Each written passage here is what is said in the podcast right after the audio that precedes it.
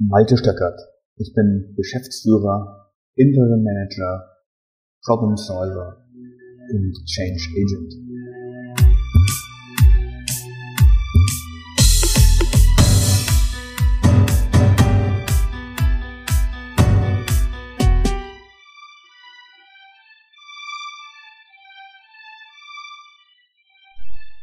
Die heutige Episode heißt erst die Hose, dann das Hemd oder wie man durch eine Prozesslandschaft die unterliegenden Probleme aufdecken kann.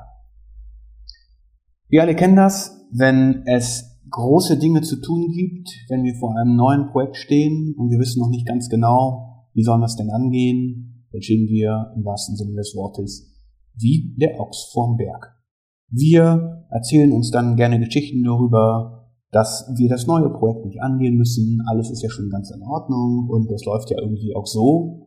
Und deswegen belassen wir es dann dabei. Wir machen nicht den großen Schritt aus Angst vor diesem großen Schritt versagen zu können. Und ich möchte eine kleine Geschichte erzählen, wie es mit einem meiner Kunden zuging, der ebenfalls wieder auch vorm Berg stand er hatte eine lange Fehlerliste erstellt aus Dingen, die in seiner Organisation nicht richtig laufen, die immer wieder für Verwirrung gesorgt haben und im Resultat ihm letzten Endes auch ähm, einen Verlust erbracht haben, weil er zum Beispiel abrechnungsmögliche Dienstleistungen nicht abrechnen konnte oder aber auch andere Dinge sind ihm durch die Lappen gegangen, weil seine Servicetechniker, die rausfahren, mit Geräten gearbeitet haben, die einfach nicht einsatzfähig waren. Wie kam es dazu? Ich hatte ein Gespräch mit einem Kunden, der sich für mein Programm Trusted Process entschieden hat und äh, wir hatten den Auftaktworkshop gemacht. Äh, dort vermittle ich dann im Allgemeinen das äh, Basiswissen über Prozesse, wie man damit umgeht, was man machen kann und wie man den nervig, nervigsten Prozess lösen kann. Und außerdem rede ich dann ganz gerne über ein paar Tools und Methoden, um zu zeigen, wie kann man mit Problemen umgehen, wie kann man die Ursache hinter einem Problem erkennen, was kann man tun, um im Prozess dann solche Probleme abzustellen. Und ähm, natürlich waren wieder die Argumente da, dass der Prozess sehr kompliziert sei und so einfach auch nicht darzustellen sei. Außerdem würden die Menschen, die den Prozess ausführen, auch immer wieder Fehler machen. Hier habe ich gesagt, das ist eigentlich eine recht normale Situation. Ich verstehe, dass der Prozess äh, kompliziert ist und auch nicht so einfach zu bewältigen ist und wahrscheinlich werden wir hier ein paar Stunden brauchen, um ihn auszuführen. Aber wenn wir ganz einfach nach der Cyborg-Methode vorgehen und uns fragen, was soll denn der idealisierte Output sein von meinem Prozess? Ähm, ich habe das schon mal in einer anderen Podcast-Episode erklärt, wie das geht. Ähm, dann können wir uns da durchhangeln und einfach mal versuchen herauszufinden, Step für Step, welchen Output soll denn welcher Prozessschritt wirklich ähm, erzielen, für wen dient dieser Prozessschritt und dann, wo bekomme ich denn die Informationen her, von wem, äh, um diesen Prozessschritt zu füttern. Und dann können wir uns darauf konzentrieren, was in dem Prozess wirklich zu tun ist. Und dann bin ich ziemlich sicher, kommen wir auch dahinter, warum es nicht funktioniert. Und so kann man natürlich auch dahinter kommen, ähm, warum machen Menschen immer wieder Fehler, warum halten sie sich nicht an den Prozess. Und in diesem Fall war es auch so, es war einfach nicht präzise genug beschrieben, was denn ganz genau von den Servicetechnikern erwartet wird. Aber so wie immer stand ich da erstmal da mit quasi runtergelassener Hose, hatte auch keine wirklich äh, gute Antwort dafür, wie wir jetzt alle diese Fehler abstellen können. Und ähm, kann sagen, aus meiner eigenen Erfahrung, wie wäre ich dann früher in Panik verfallen, weil ich der Typ Mensch bin, der für immer, immer für alles eine schnelle Lösung haben will. Und ich baue eine unglaubliche Ungeduld auf, wenn ich vor einem Problem stehe, das ich nicht lösen kann. Aber im Laufe der Jahre habe ich gelernt, es ist viel besser, erstmal alle Informationen zusammenzutragen, die verfügbar sind. Und das sind meist nicht alle, aber doch immerhin ziemlich viele um dann zu analysieren anhand der Informationen, die man bekommt, was das Problem sein könnte. Und so habe ich mich durchgefragt, immer wieder Fragen gestellt und wir haben langsam, ganz langsam den Prozess Schritt für Schritt aufgebaut und das ähm, hat uns dann dazu geführt, dass langsam durchschimmerte, wo das Problem des Pudels Kern oder der Pudel, das des Pudels Kern hier ist. Und bin hier dann eben so vorgegangen. Erstmal haben wir versucht, den Prozess zu skizzieren, den wir wirklich haben wollen. Und ich habe die Beteiligten gebeten, einfach mal sich die Zeit zu nehmen, ohne zu diskutieren, zu diskutieren oder neben Kriegsschauplätze aufzumachen, dass dort ja auch noch ein Fehler erscheint und da ist auch noch was falsch und hier ist es nicht richtig abgebildet, sondern ich habe gebeten, lasst uns doch einfach mal strukturiert versuchen, diesen Prozess zu beschreiben, den wir idealerweise helfen wollen, haben wollen. Das, darauf haben sich dann, hat sich dann der Kunde eingelassen. Wir waren ein Team von äh, drei Kundenvertretern und dann ich. Und nach circa 90 Minuten hatten wir dann tatsächlich einen idealen Prozess erstellt. Rudimentär. Erstmal nur auf dem Papier und erstmal nur die Outputs, ohne ganz genau zu definieren, was muss denn vielleicht per Arbeitsanweisung oder so geschehen. Und das ist die übliche Transferleistung, die von mir, von uns erbracht werden muss, um, damit ich mich einfach in das Business reindenken kann. Und die Transferleistung vom Kunden ist dann stets sich darauf einzulassen, in solch ein prozessuales Denken hineinzukommen. Das fällt immer wieder nicht besonders einfach, weil wir denken immer von hier bis zur Tür, wir denken immer von hier bis einen Meter vor uns und weiter wollen wir einfach nicht schauen. Aber wenn man sich quasi Zeit nimmt erstmal dafür und darüber überlegt, was denn, muss denn alles passieren, damit ich jetzt überhaupt diesen Einschritt von meinem Schreibtisch zur Tür machen kann. Und ich muss sicherlich mal auf den Boden gucken, sind da irgendwelche Stolperfallen, ho hoffentlich nicht. Ich muss den Stuhl zurückfahren und so weiter und dann zur Tür gehen. Und naja, du kannst dir vorstellen, lieber Hörer, was ich meine. Und ständig war einer der Kundenvertreter dabei, auf die Fehlerliste zu spicken, die ja wirklich umfassend war und sehr lang. Und hat immer wieder gesagt, ja, aber dieses, diesen Fehler stellen wir damit nicht ab. Und da ist auch noch ein Fehler, wie kriegen wir das denn in den Griff?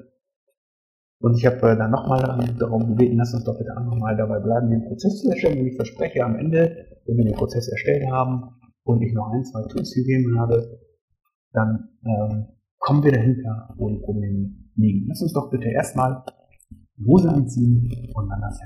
Und das haben wir gemacht. Und erstaunlicherweise wusste eben mein Hund ganz genau, wo die Fehler entstehen, aber er hatte noch nicht darüber nachgedacht, wie er sie abstellen kann. Und als wir es dann gemeinsam analysiert hatten, wir haben die Five Why, die fünfmal Warum-Fragestellung benutzt. Warum entsteht dieser Fehler? Was ist die Ursache dafür?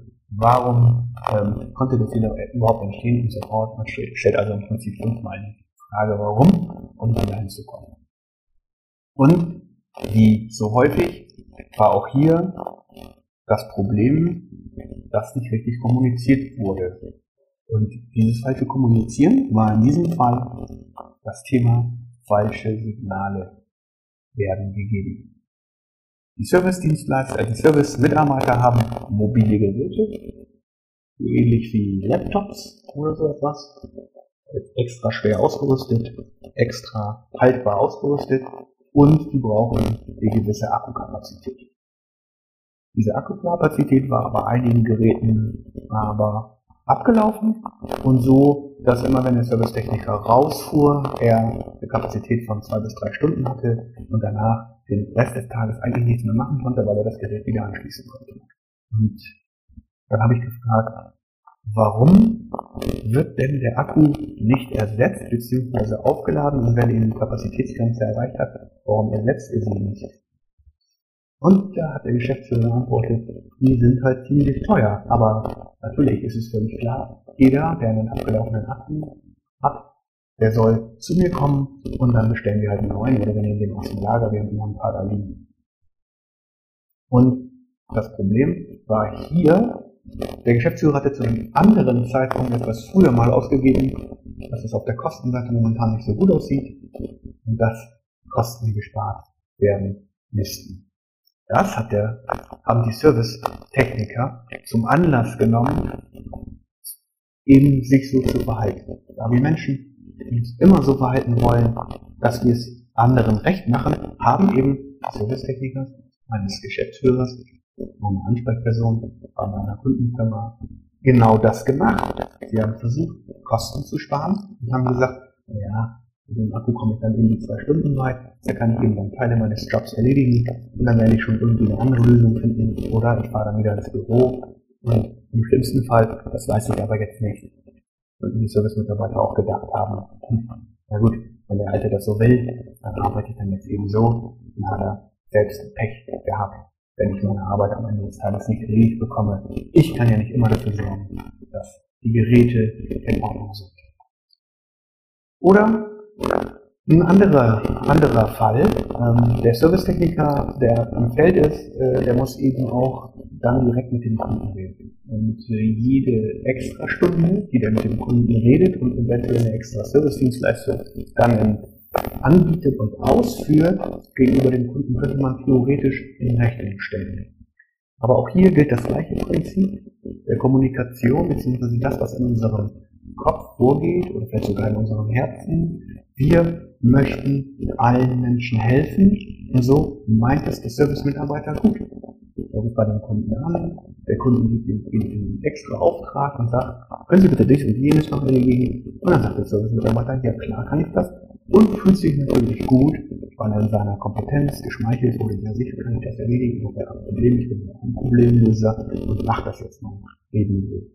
Problem, wenn der Servicetechniker nicht an die Zentrale, wo ein Kunde sitzt, zurückmeldet, dass er einen extra Aufwand gemacht hat, dann kann mein Kunde das seinem Kunden nicht in Rechnung stellen. So haben wir einige Stunden aufgedeckt, die in pro Woche entstehen, wo extra Dienstleistung erbracht wird, extra Problemlösung erbracht wird, die dem Kunden niemals in Rechnung gestellt wird gut für den Service-Mitarbeiter, weil er dem Kunden etwas Gutes getan hat, gut für den Kunden, weil er sich wertgeschätzt fühlt.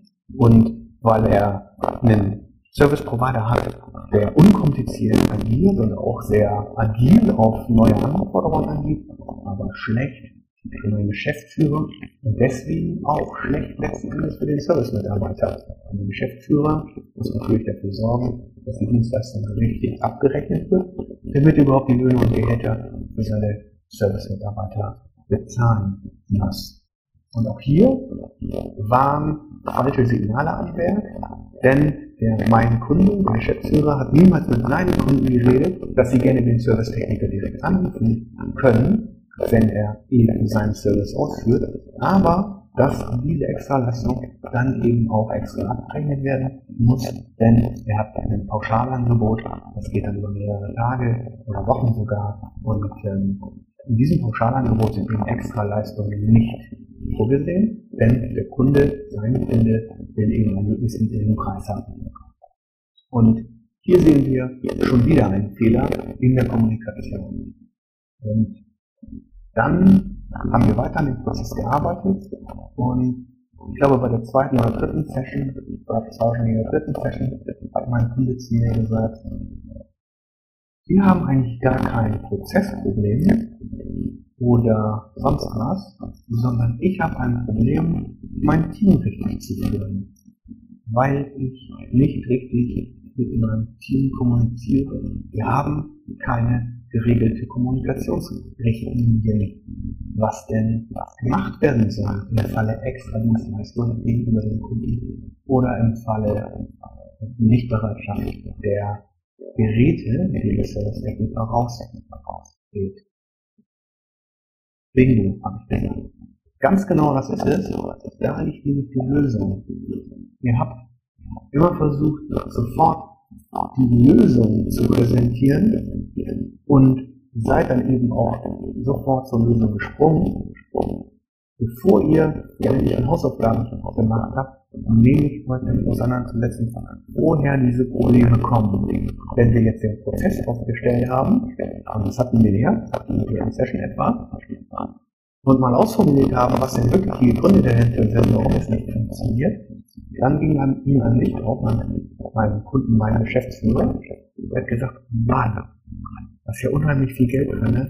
das wir einfach links und rechts auf der Straße liegen lassen. Dem, was wir heute schützen. Dann gesagt, ganz genau so sieht's aus. Ganz genau, so ist es. Und das alles entspringt nur, daher, weil wir uns nie genug Zeit nehmen, herauszufinden, was wirklich die Ursache ist, die zu diesen Fehlern führt, die in einem Prozess eben dann, wenn er nicht richtig formuliert ist, vorkommen. Und in den allermeisten Fällen, so wie hier auch, hilft eine einfache Prozessbetrachtung und das einfache Aufschreiben dieser Prozesse, um schon mal zu sehen, was ist denn, wo können potenziell Fehler entstehen, wo entstehen heute Fehler, oder wenn man eine Fehlerliste gemacht hat, dann vergleicht man die dann eine Fehlerliste mit dem, wie der Prozess dann idealerweise aussehen soll und stellt sehr fest, hey, wenn wir den Prozess so implementieren, wenn wir den Prozess so zum Leben erwecken, wenn wir den Prozess so trainieren und sich alle daran halten würden, dann haben wir diese Fehler nicht mehr. Mann, dann können wir das Geld aufsammeln, Geld, was auf der Straße liegt. Und natürlich gehören nicht nur Prozesse dazu, sondern auch die Kommunikation gehört auch Prozesse geschrieben. Die Informationsweitergabe. Wann muss ich welche Informationen an wen geben, damit das Ganze überhaupt funktionieren kann? Dazu gehören dann noch ein paar Richtlinien, die denn wirklich kommuniziert werden sollten. Was sind wirklich Prioritäten? Worauf muss geachtet werden? Und schon weiß jeder, was zu tun ist. Und wir können auch Gewissens vorgehen. Wir können dann auch unserem Kunden helfen. Der Servicetechniker, der von dem Endkunden angerufen wird, kannst du das mal bitte noch wieder schnell machen? Würde dann sagen, klar kann ich das machen, ähm, aber Ihnen ist klar, dass ich das extra berechnen muss. Und dann kann der Endkunde wieder entscheiden, zu sagen, ja oder eben nein. Aber auf jeden Fall werden wir nicht mehr die Dienstleistung umsonst oder Lieber Hörer, überleg mal, wo ihr eure Dienstleistungen oder eure, eure Produkte zu einem niedrigen Preis, zu einem zu niedrigen Preis oder einfach durch diesen Prozess Verlust, Verlust zu billig herausgibt. Ist das das wirklich wert? Sollten wir nicht alle in irgendeiner Art und Weise für das, was wir tun, anständig bezahlt werden? Das ist der große Wunsch, den wir alle haben, den jeder hat. Eine ordentliche Bezahlung eine ordentliche Dienstleistung, eine ordentliche Problemlösung. Und seitdem mein Kunde diesen Schritt gemacht hat, kommt er mit seinen eigenen Prozessen viel besser voran, weil er verstanden hat, was ist denn eigentlich der Sinn dahinter, Prozesse zu führen, einzuführen. Ganz genau. Der Sinn dahinter ist, die eigene die Tätigkeit zu überprüfen und, und Prozessoptimierung zu betreiben. Es Optimierung in aller Munde, jeder Prozess und jeder Prozess verbessert werden, verbessert werden, soll improved werden, improved werden. Continuous Process Improvement, das große Schlagwort. Wir wollen immer versuchen, bessere Prozesse und mehr Geld, mehr Output, höhere Qualität herauszubekommen, Fehler abzustellen. Aber das können wir nur machen, wenn wir uns rudimentär mal überlegen, wie sieht denn eigentlich bei Wertschöpfung der Prozess aus? Womit verdienen wir wirklich im Detail unser Geld? Jetzt nicht pauschal, sondern im Detail. Im Hörer, Hörer, denk mal darüber nach, was in deinen Abläufen, deinen Prozess, deinen Prozess eventuell nicht, eventuell nicht. Oder wo ihr keine vernünftige Kommunikationspolitik oder einen Informationsprozess installiert habt, der ähnliche Fehler werden, wie ich sie hier beschrieben habe. Danke dir fürs Zuhören. Ich hoffe, es hat dir gefallen. Und wir hören uns am nächsten Mal.